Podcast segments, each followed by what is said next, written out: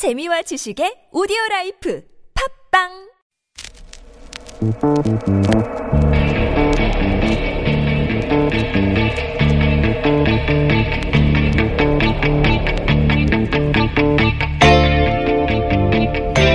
안녕하십니까. 김어준의 뉴스공장 주말 특근 진행을 맡은 양지열 변호사입니다. 김관진 전 국방부 장관이 구속 적부심을 통해 풀려났습니다. 과연 평범한 피고인과 변호사였더라도 가능한 일이었을까요? 다른 판사가 영장을 발부한 것이 옳느냐 그르냐를 따지는 일이 구속 적부심입니다. 실제로는 구속 이후 피해자와 합의를 했다던가 하는 그런 특별한 경우 말고는 신청을 하지 않습니다. 괜히 법원에 밉보이기만 하거든요. 지난해 5천 건이 넘는 서울중앙지방법원 형사재판에서 구속 적부심은 170건밖에 열리지 않았습니다. 받아들여진 건 고작 33건입니다. 장담컨대 그 중에서도 이번처럼 아무런 특별한 사정 변경이 없었는데도 풀어준 건 유일할 겁니다. 적폐 수사 문제를 떠나 아직도 이렇게 특별한 일이 가능하다는 사실이 참 싫습니다. 네, 주중에는 전화로만 인사드렸었죠. 11월 25일 토요일 뉴스공장 주말 특근 지금부터 함께 하시겠습니다.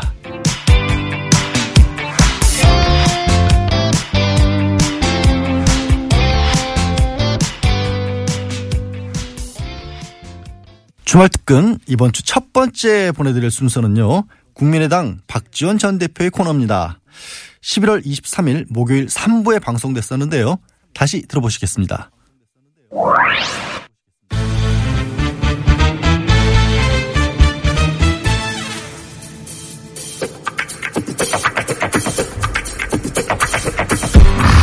정치 구단입니다. 네, 이 코너의 제목들이 많이 나오고 있죠. 예, 요즘도 계속 오고 있습니다.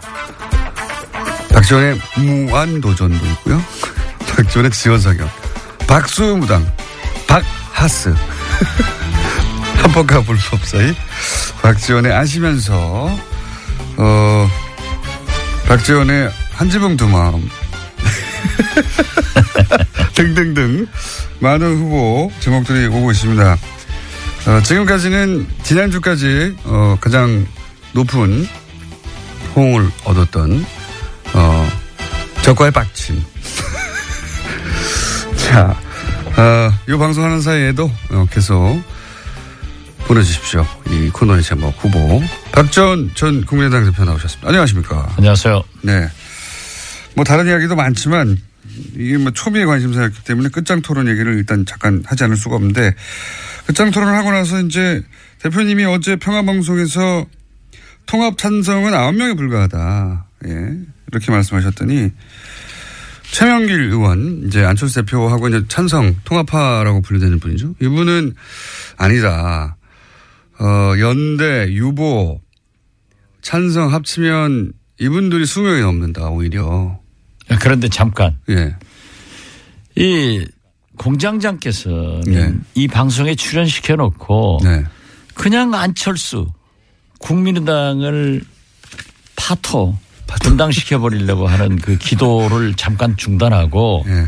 그래도 집권 여당 또 문재인 대통령이 잘하는 것은 박수를 쳐야지만은 예. 잘못하는 것은 야당으로서 지적도 해야 된단 말이에요. 물론이죠. 그러니까 오늘 바로 그거는 먼저- 먼저 주세요. 네, 알겠습니다. 네. 그러지 않으면 제가 공장장을 해임합니다.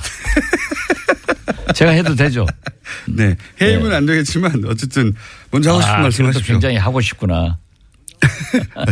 대표님이 해임을 결정하신다고 이제 해임이 되는 게 아니니까. 네. 아, 제가 방송 허락했으니까 그 정도 권한은 가지고 있어요. 알겠습니다. 예. 그러는 걸로 하고. 산들바람은 불어도 봄날은 갑니다. 예, 그런 셈 치고. 예, 문재인 자, 대통령이 지금까지 잘해 왔는데 뭔가 마음에 안 드시는 저는. 문재인 호에 예. 빨간 불이 들어오기 시작했다. 지지율 거꾸로 올라가고 있는데요. 어쨌든 글쎄요. 뭐를 보신 겁니까? 지금 말이죠. 예. 지금까지 너무 잘했기 때문에 인사에서 그렇게 잘못했지만은 카바가 됐어요. 네. 그런데 지금 보시면은 네. 오늘 예. 전병헌 정무수석의 구속영장 청구, 예. 어제 김관진 장관의 석방 예.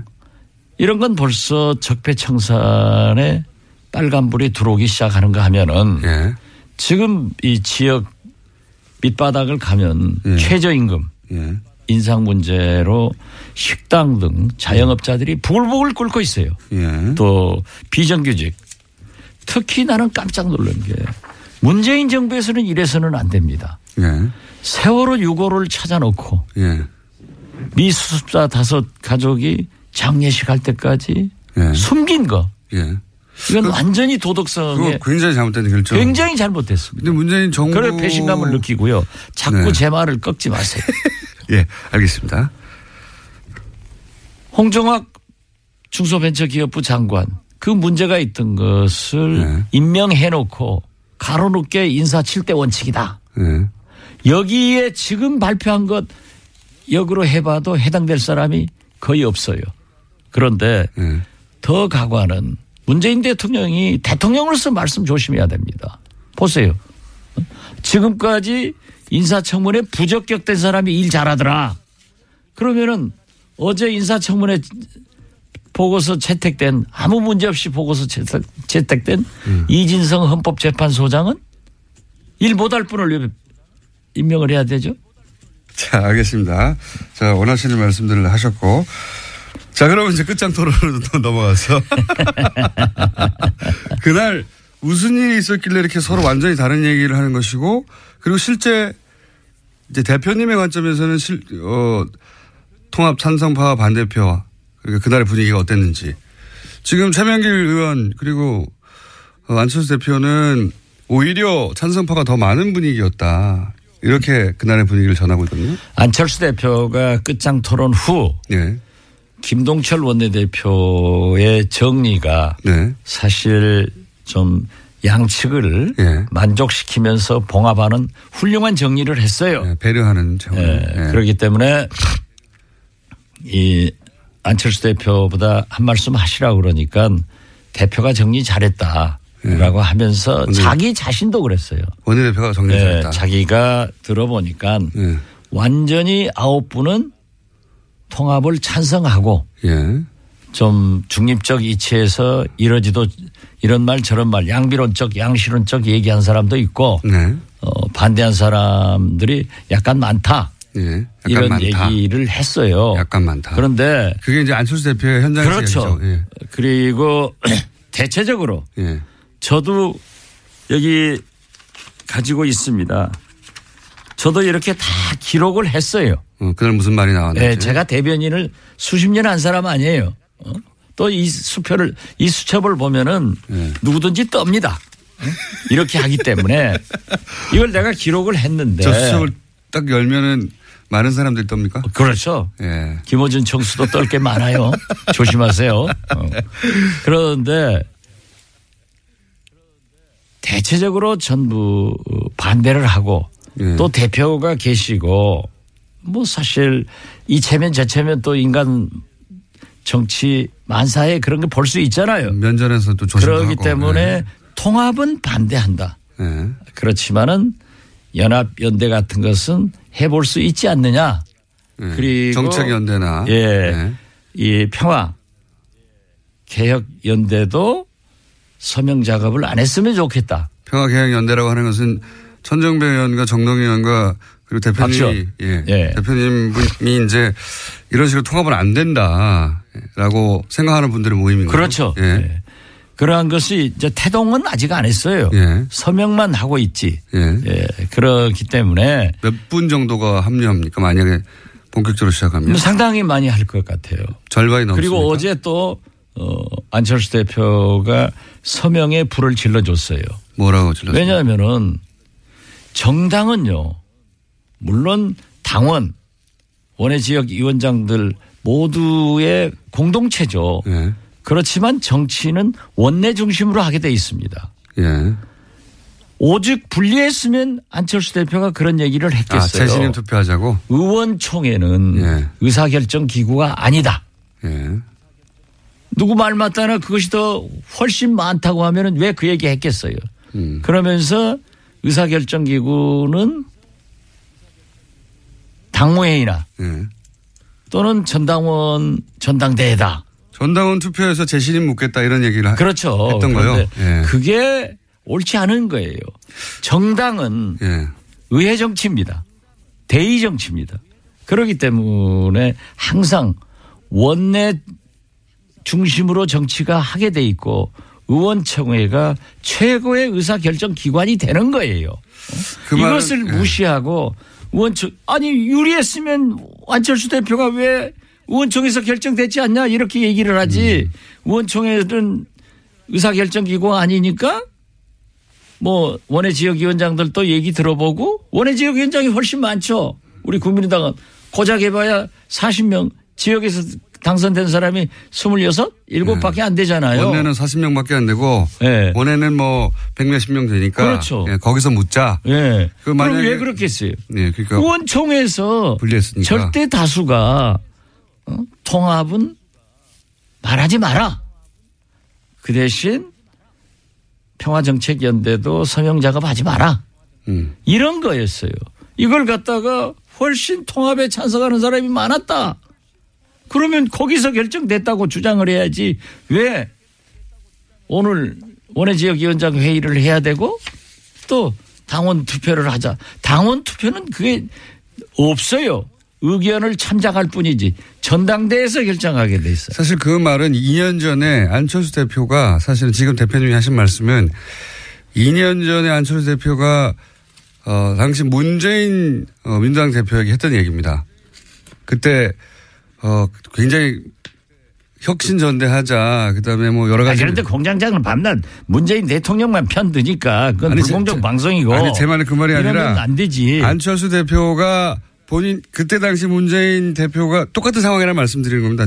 문재인 대표가 전당 똑같은 상황이나 말씀드리는 게 아니라 재신임 투표하자고. 문재인 대통령한테 유리하고 안철수 아니요. 대표를 까기 위해서 하는 거지 뭐. 안철수 대표가 그때는 전당원 투표로 재신임을 묻는 거에 대해 묻자고 하는 문재인 대표의 제안에 대해서 그런 게 어딨냐고 지금 방금 말씀하신 대로 했었거든요. 네. 예. 근데 이제 거꾸로 상황이 바뀌어서 본인이 전당원으로 그 말도 좀, 예. 자료를 저한테 줘서 제가 얘기를 하면은 이 청취자들이 이해를 하는데 공장장이 얘기하니까 또 저 사람 안철수 깐다 하는 거야. 2년 전에 전반대 상황이었는데 이제 그게 생각이 안 나신 것 같아서 제가 환기시켜 드린 아, 거고요. 그거 하나 적어 주세요. 내가 아, 유효 적절하게 의- 의원총회에서 한번 깔게. 2년 전엔 전반대 상황이었다. 예, 예. 그러니까 이제 요는 끝장 토론에서는 통합 반대파가 많았다. 확실히. 그렇죠. 확실했다 그거는. 아니 그것만 봐도 거듭 말씀드리지만은 의원총회에서 통합 찬성파가 많았으면은 안철수 대표가 의원총회에서도 통합 찬성파가 많지 않느냐 이렇게 얘기하지 왜 원외 지역 위원장 맞습니다. 당원 투표 하겠냐 이거죠. 이건 어, 어떻습니까? 머리가 나빠.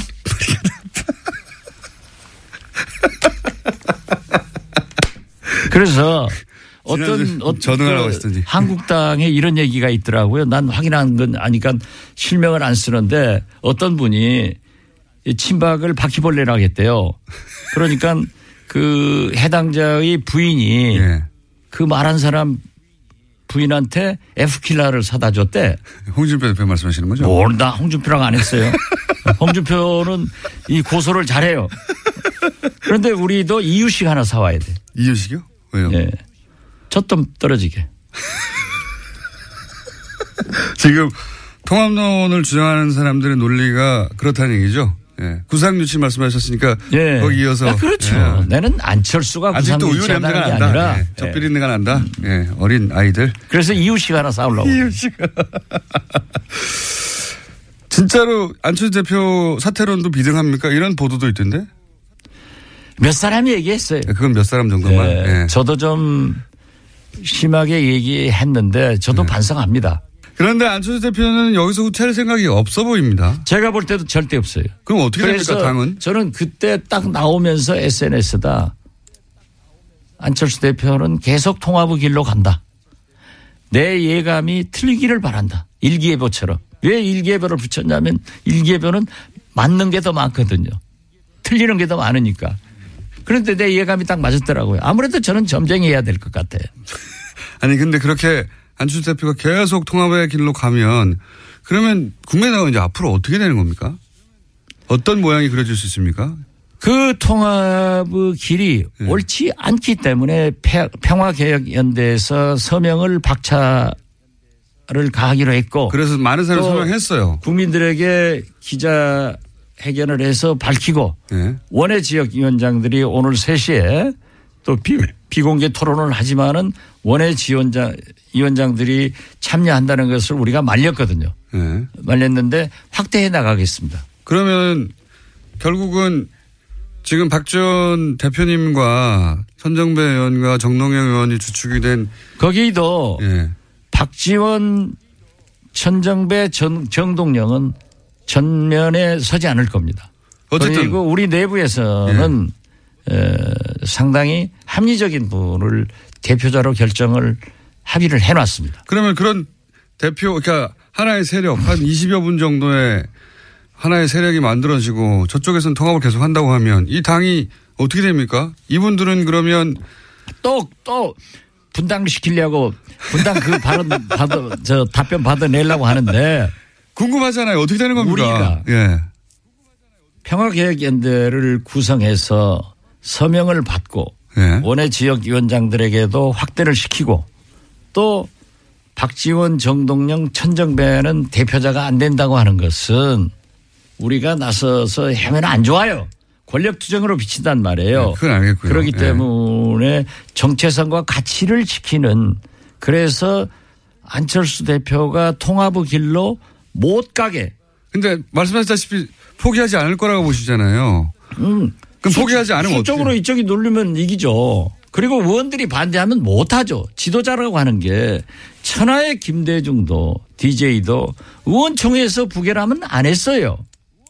지금 뭐 근데 그럴 그 생각이 저 없는 것 같은데 저는. 인사청문회에서 어 부적격 판정 나도 강 임명 강행하는 문재인 대통령만큼 배짱이 없어요.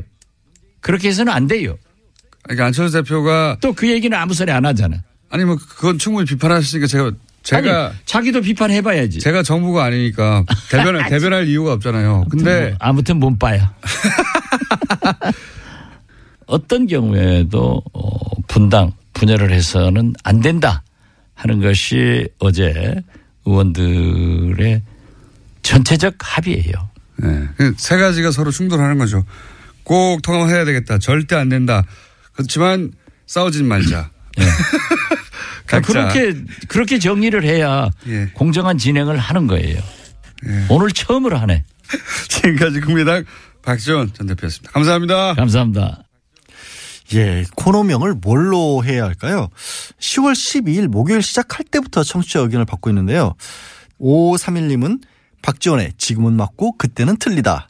7833님, 박지원의 비밀 수첩. 아, 비닐 수첩이라고 하셨군요. 박지원의 비닐 수첩. 홍인수님은 호시탐탐. 윤혜정님은 박지원의 정치 예체능. 1734님, 박지원의 육아일기. 육아일기. 육아 누구지? 예. 청취자 여러분께서는 어떤 게 마음에 드십니까? 아직 결정되지 않았고요. 샵 0951 50원의 유료 문자 이용하시거나 카카오톡 TBS 친구 맺기 하시면 무료로 의견 보내실 수 있습니다. TBS 게시판, 팟빵 게시판, 페이스북 김호준의 뉴스 공장에 의견 주셔도 좋습니다. 여기서 잠깐 아침 교통정보 듣고 갈까요? 심증은 넘치는데 물증이 없었죠. 2012년 대선 직전 국정원 댓글 수사 당시에 청와대와 국정원, 새누리당, 경찰이 긴밀하게 접촉했던 사실이 드디어 밝혀졌습니다. 이 사실을 단독 보도한 한겨레 20일 김한 기자의 11월 22일 수요일 인터뷰 다시 들어보시겠습니다.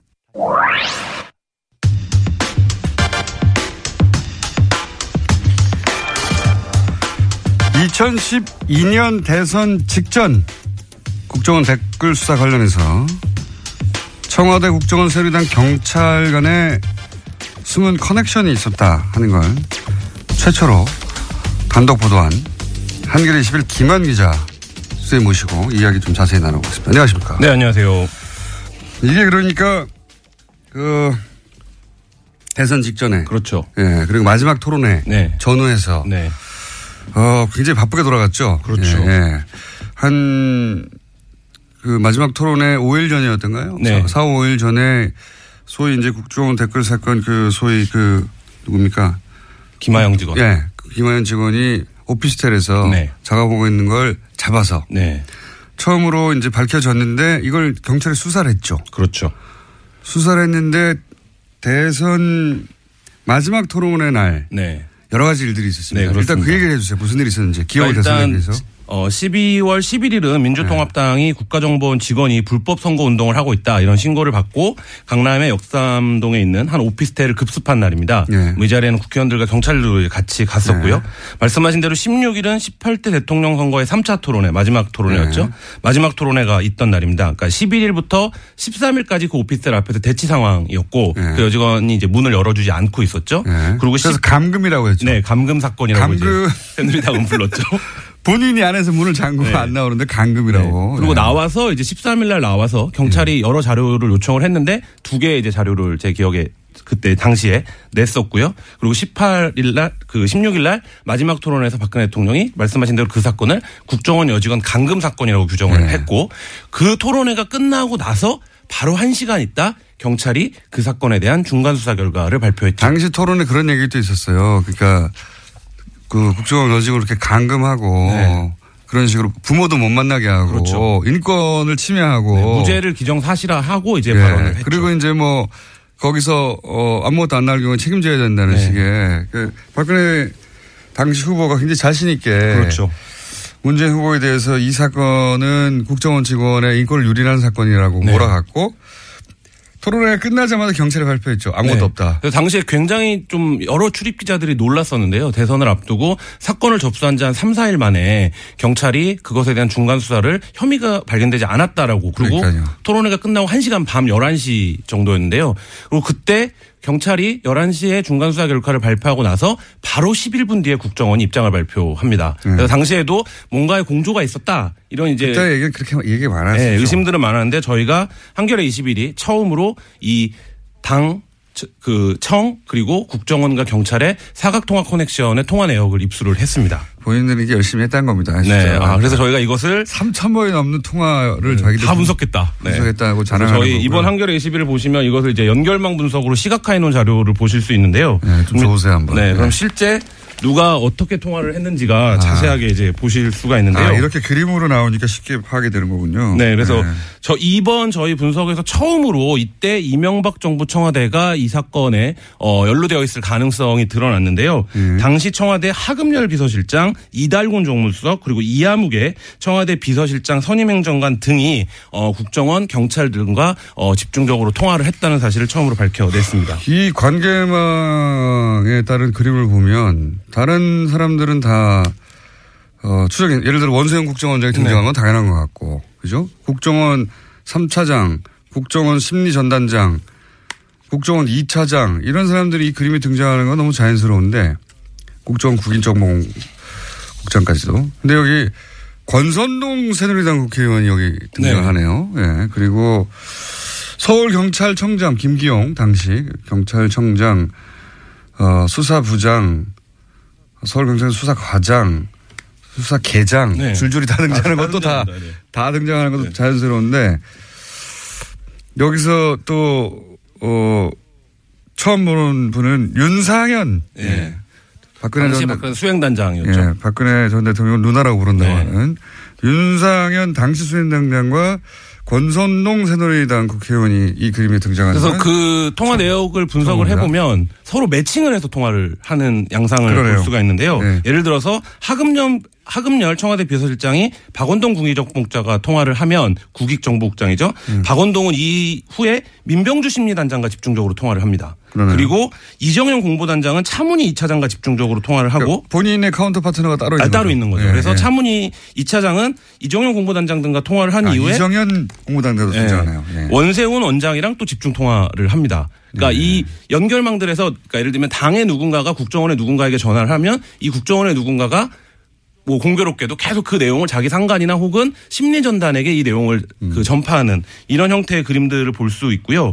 당시 이제 권영세 의원이 선대위 종합상황실장이었는데 어, 권 상황실장은 뭐 그 통화 기록으로만 보면 종횡무진 활약을 하시는데요. 뭐 김용판과도 직접 통화하고 김용판과 통화한 이후에 뭐가 석연치 않았는지 박원동에게 또 전화를 합니다. 김영파는 당시 서울 경찰청 청장입니다. 그렇죠. 예, 청장, 예. 경찰청장과 통화를 하고 박원동 이제 국정원 국익정보국장이나 통화를 하는데요. 이 바빴네요. 네. 권상황 실장은 당일, 그러니까 16일 오후에 네. 이미 무죄 판결이 날 것 같은 취지의 발언을 이제 출입 기자들에게 했었었는데요.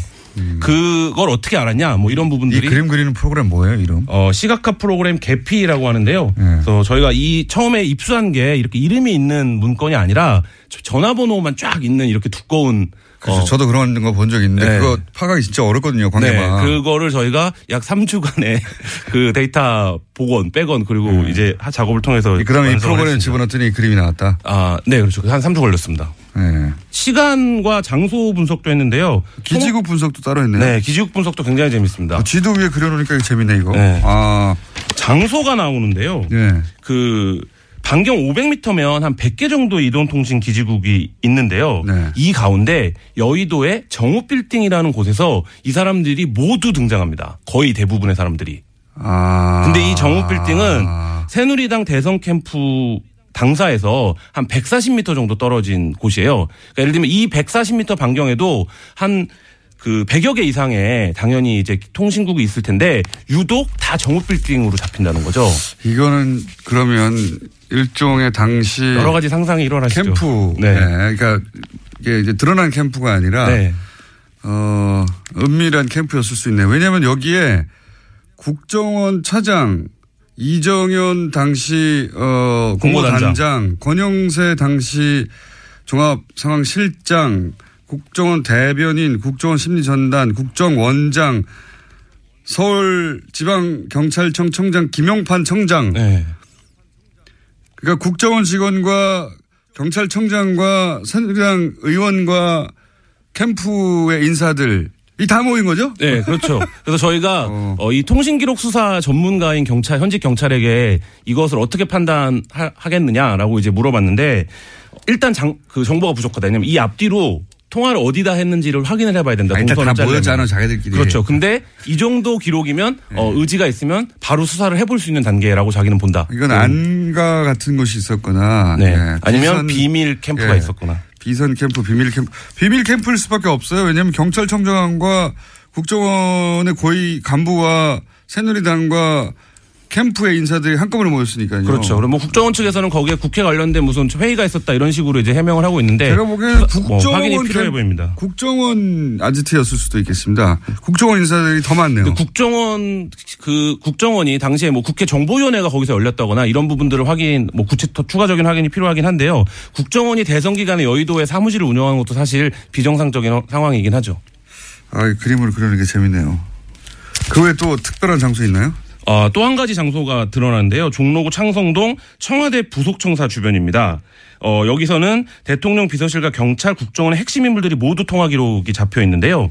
어, 예, 예를 들자면 12월 10일 아침 청와대 부속청사 기지국에서 하금열 대통령 비서실장이 박원동 국정원 국익정보국장에게 전화를 걸었는데 이 전화를 건 이후에 그 원세영 국정원장, 하경준 국정원 대변인, 김용판 경찰청장에게 같은 기지국에서 전화를 잇따라 겁니다. 그리고 김용판 청장도 여기서 이제 발신이 잡힌 적이 있는데 청와대 부속청사는 그렇다고 치고요. 이 지도에 나와 있는 대양건설에서는 왜 김용판, 원세훈, 하금열 이런 분들 국정원장과 경찰청장과 대통령 비서실장이 왜 여기 대양건설에서 건물에서 네. 이걸 왜 대양건설이 무슨 뭐 관계가 있나요? 김용판 총장은 자기가 거기다 왜 잡혔는지는 모르겠다. 근데 뭐 자기 집에서 전화를 걸면 거기서 거짓말! 한다. 뭐 이렇게 해명을 하긴 했습니다. 네.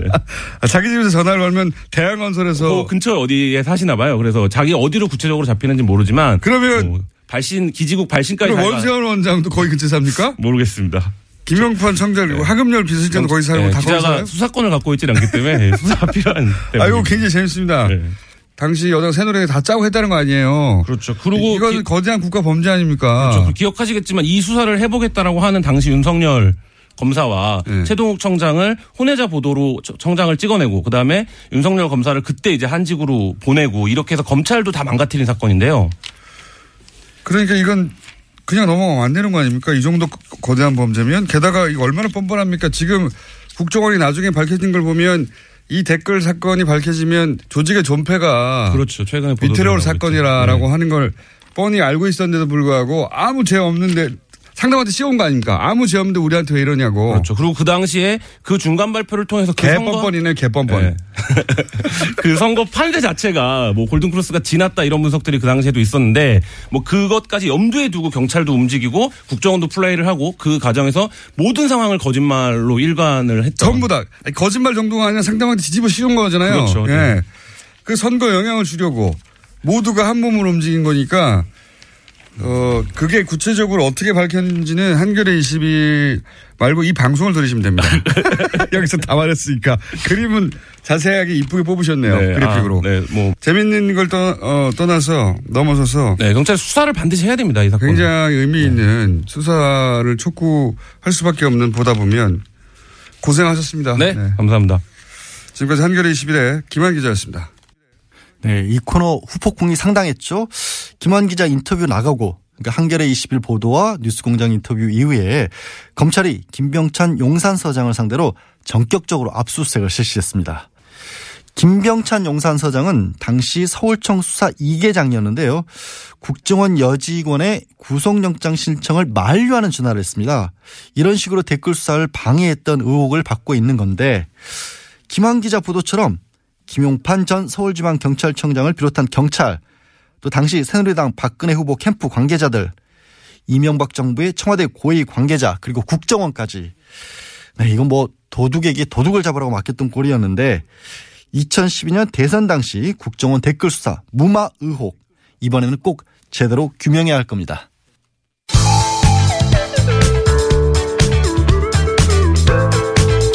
뉴스의 깊이가 다릅니다. 최고의 뉴스 생산자 김어준입니다.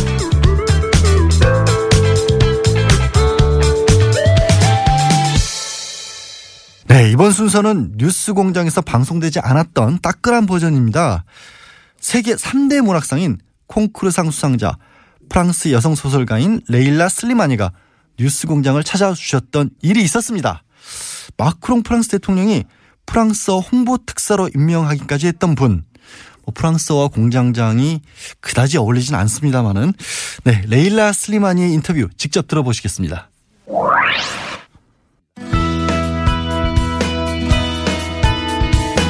프랑스의 마크롱 대통령이 프랑스어 진흥을 담당하는 특별대사를 임명을 했어요. 예. 그 특별대사의 소설가 레일라 슬리마니 씨를 임명했다고 합니다. 세계 3대 문학상 중에 하나인, 하나인 공크루상 수상자이시고 프랑스에서는 장관급 특사로 임명돼서 활동하고 계신 분인데 책을 한 권 내셨어요. 달콤한 노래로. 한국에도 이제 번역돼서 나오는데 제가 이 얘기를 왜 하겠습니까? 이분을 뉴스공장에 초대했습니다. 안녕하세요. 안녕하세요. 굉장히 썰렁한 인사가 왔다 갔다 하고요. 예. 이, 이 자리가 어떤 자리예요? 뭐라고 합니까? 프랑, 장관급이라고 하는데, 프랑코 포니? 예, 특사? 예, 이 자리에 임명되셨는데, 이 뭐, 뭘 하는 자리입니까? 그것부터 소개해 주세요. 그러니까는 프랑스어를 전 세계에 전파하고 그다음에 소개하고 특히 예를 들어서 이제 한국같이 이런 나라들의 프랑스어를 많이 소개를 하려는 아, 그런 임무를 가지고 있습니다. 어, 프랑스어는 어, 살아있고 실용적인 그런 언어이고 어, 굉장히 문화적인 언어이기 때문에 이 언어를 전 세계에 소개하는 그런 것을 어, 저 업무 임무로 그래서 삼고 있습니다. 근데 왜 본인이 임명이 되신 거죠?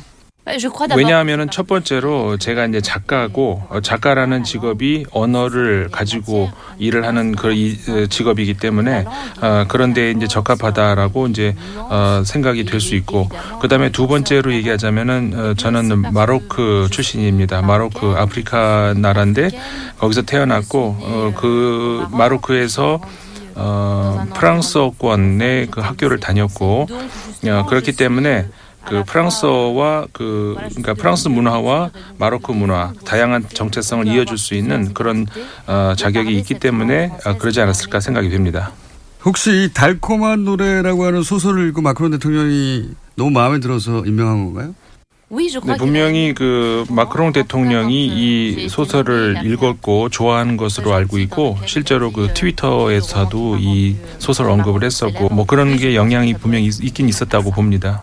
무슨 내용인데 이렇게 상도 받고 대통령도 어, 좋아해가지고 아예 이 장관, 이 역할하는 장관급 자리에 임명을 한 겁니까? 이게 소설이 어떤 내용이에요? 한 그 파리에 사는 커플 이야기인데요. 미리암과 폴이라는 어, 사람입니다.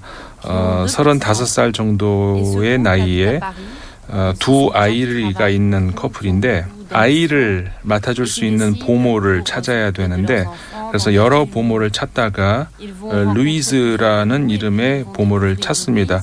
이 루이즈라는 여성은 어, 아주 완벽해 보이고 어, 그래서 이제 어, 아이를 잘 맡아서 그 비극의 그 날까지는 굉장히 가정에서 중요한 그런 역할을 해왔습니다. 어떤 미국이 찾아옵니까? 그 비극이라는 것은 이 책의 첫 번째 문장에 나오는데요. 아이가 죽었다. 이렇게 시작을 합니다. 보모가 아, 아이를 죽이게 되죠. 그리고 본인도 자살을 시도를 하는데 일종의 어떤 그 추리 소설이라고 할 수가 있는 거죠. 뉴욕에서 실제 부모가 아이를 죽인 사건에서 모티브를 얻었다고 제가 들었는데 왜 이 이야기를 소설로 쓰겠다고 생각한 거죠? 어, 처음에 이 사건을 접하면서 이 보모의 인성 어, 여기에 이제 관심을 많이 가졌는데 그 실제로 뉴욕에서 일어났던 그 사건의 경우에도 보더라도 그, 그 아이를 돌보지만 아이는 보모의 아이가 아니죠. 어, 그리고 자기의 아이가 아닌 어, 아이를 돌보고 있는 보모, 그 다음에 그 아이를 가진 다른 어, 실제 그 아이의 어머니인 여성, 어, 어머니인 그 여성은 부르조아 층에 속한다 할 수 있고, 어, 하지만 그 보모는 부르조아 계층이 아니죠. 그런데 그 두 여성이 있는데 여성이 서로 다른 사회적인 계층, 그 아이를 중간에 두고 있는 그 두 여성의 어떤 그런 관계 이런 것들 어, 그런 것들에 어떤 그 어, 많은 과- 관심을 가졌고 어, 거기서 이제 어떤 모티브를 찾았다 이렇게 얘기를 할 수 있을 것 같습니다. 그 사회적 계급이 달라지면 어, 모성의 정체성도 달라진다 이런 얘기인가요? 제가 생각하기에는 모성의 본능이라고 하는 것은 전 믿지 않습니다. 저는 그런 것은 존재하지 않는다고 생각을 하고 어, 모성이라고 하는 본능은 남자들이 어, 만들어낸 남자들의 발명품이다 이렇게 생각을 합니다. 집에서 아이를 봐야 되고 그러니까 집에 여자들은 집에 있어야 되고 여성들은 그 엄마라고 하는 어떤 그 정체성의 아름다운 모습을 항상 이렇게 듣고 강요받고 어, 그렇게 자라는데 실제로 엄마가 되어 보면은 엄마라고 하는 것은 어, 굉장히 힘든 일입니다. 그리고 경우에 따라서는 하고 싶지 않을 때도 많이 있습니다. 물론 아이는 좋아합니다. 우리 아이를 좋아하고 아이가 사랑스럽지만 엄마를 하고 싶지 않을 때도 많이 있습니다. 그렇기 때문에 그러지 못했을 때의 죄의식 이런 것들이 같이 강요가 되고 음, 그래서 어쨌든 여성은 집에 있어야 한다는 어, 그런 그 사회적으로 만들어진 그것이 여성의 그 엄마의 본능이라고 하는 것이고 어, 사회적인 현상이다 음, 이렇게 생각을 합니다. 이해했어요. 혹시 본인이 이 모로코 출신으로서 어, 모로코에서의 여성 인권의 현장 과 프랑스에서의 그 인권의 격차를 직접 경험하면서 더 빨리 혹은 깊이 눈 떴다고 할까? 빨리 눈 떴다? 혹은 뭐 그러니까 본인이 가지고 있는 경계인으로서의 삶이나 이런 게 여기에 영향을 미쳤냐 이 소설에 그게 궁금합니다. 그렇죠. 여권 신장 이 굉장히 중요한 문제고 어, 그런데 이거는 모든 나라에서 다 어, 마찬가지의 문제라고 생각합니다. 물론 아프가니스탄에서의 여성이 독일의 여성과 같은 지위를 가지고 있다고 할 수가 없고 수단의 여성이 역시 그 스웨덴의 여성들과 같다고 얘기는 할 수 없습니다. 하지만 어, 지금 지구상의 모든 곳에서 다 공통되는 문제라는 것은 분명해 보입니다. 아, 그리고 그래서 말씀하신 것처럼 그 모로코에서의 그 경험 이런 것들이 분명히 저한테도 어, 이런 문제를 민감하게 받아들일 수 있게 이제 만들었고 그 여성들의 환경이 있었습니다. 제가 스무 살 무렵인데 그 2004년입니다. 그 당시에 큰 어떤 그 정치적인 어떤 개혁이 있었기 때문에 그 지금의 어, 모로코의 여성들은 많이 어, 나아진 삶을 살고 있는데 그 전에만 하더라도 예를 들어서 여성은 어, 이혼을 할 수가 이혼을 요구할 수가 없다든가 남성들이 아이를 볼 수 여자 볼 수 있는 반면 여성들은 아이를 볼 수 없게 만들 수도 있다든가 그 굉장히 남성 중심의 그런 사회였었던 것이었죠. 그런 것이 나한테 좀 더 이렇게 예민하게 또 민감하게 문제를 볼 수 있었다 이렇게 생각할 수 있을 것 같습니다. 알겠습니다. 주제의식은 충분히 이해했고요. 예. 근데 마크롱은 요새 왜 이렇게 인기가 떨어져요? 지난번 선거 같은 경우에 굉장히 어려운 선거였습니다. 대선의 경우 어, 우파의 이제 피용 후보 같은 경우에 어, 많은 스캔들이 있었고 그다음에 마- 어, 르펜 후보 같은 경우에 굉장히 높은 스코어를 얻었었던 것, 그다음 사회당의 추락. 아, 이런 것들로 인해서 이제 그 굉장히 어려운 선거였고 시민들 입장에서도 프랑스 국민들도 어, 정치에 대해서 굉장히 지겹다 하는 그런 생각을 많이 가지게 만드는 그런 거였었습니다. 그래서 정치인들에 대해서 많이 기다려주기가 어려운 그런 상황이었던 거죠. 아, 그래서 어, 마크롱 대통령이 당선이 됐었, 됐습니다마는 일단 정치인들에 대한 어떤 그 시민들의 기대 그런 것들은 굉장히 그 엄격하고 쉽게 기다려주기가 어려운 것 같습니다. 그 프랑스 국민들의 어, 실망감 이런 것이 크고 어, 정치라고 하는 것에 일종의 혐오감을 가지고 있는 것 같습니다. 그러니까 이제 지난 대선이 어려웠고 그다음에 극우 뭐 르펜의 부상을 막아야 했고 그런 전반적인 상황은 저도 알고 있는데 지금 이렇게 당선되자마자 인기가 급격히 하락하는 근본적인 이유가 뭐냐? 그게 마크롱의 잘못이냐 아니면 프랑스의 지금 방금 이야기한 어, 정치 혐오 때문이냐? 뭐 둘 다 영향이 있겠지만 마크롱 대통령이 뭘 잘못했길래 이렇게 갑자기 인기가 떨어지냐 이거죠.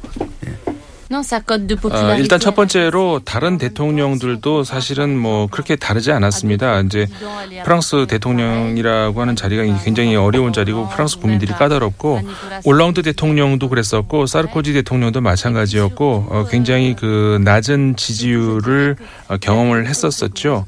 그 프랑스 국민들이 지금 정치권에 대해서 오래 기다려주지 못하는 급한 그런 게 있죠. 그래서 마크롱 대통령이 당선된 이후에 짧은 기간 안에 무언가를 보여주지 못했다는 그런 것 때문에 아마 지지율이 큰 폭으로 떨어졌던 그런 면이 있지만 아, 지금 그 프랑스를 봤을 때 과거에 비해서 파업이라든가 이런 것들이 굉장히 많이 줄어들었습니다. 이런 걸 보면은 아마도 당장 결과를 요구하기보다는 좀 어느 정도 이 개혁 이런 것들을 받아들이고 그 일단 동참해 주는 것 아닌가 이런 생각이 듭니다. 최근에 그 문제는 어떻습니까? 그 난민 문제, 어떤 종교적 갈등, 이슬람 IS 때문에 프랑스의 분위기가 좀 바뀌어가고 있지 않습니까? 그러니까 젊은 작가로서 그리고 주간지 시사 주간지 기자도 하셨던데 보니까 아, 기자도 하셨고 그리고 작가로서 프랑스가 최근 10년 사이에 어떻게 변하고 있는지 본인이 느끼기에 예를 들면 그 다른 문화에 대한 톨레랑스라고 알렸던 프랑스의 관용도 많이 바뀌고 있는 것 같고 어, 전반적으로 프랑스가 크게 변하고 있다는 느낌인데 예, 그 안에 사시는 분으로서 지식인으로서는 어떻게 느끼는지 궁금합니다.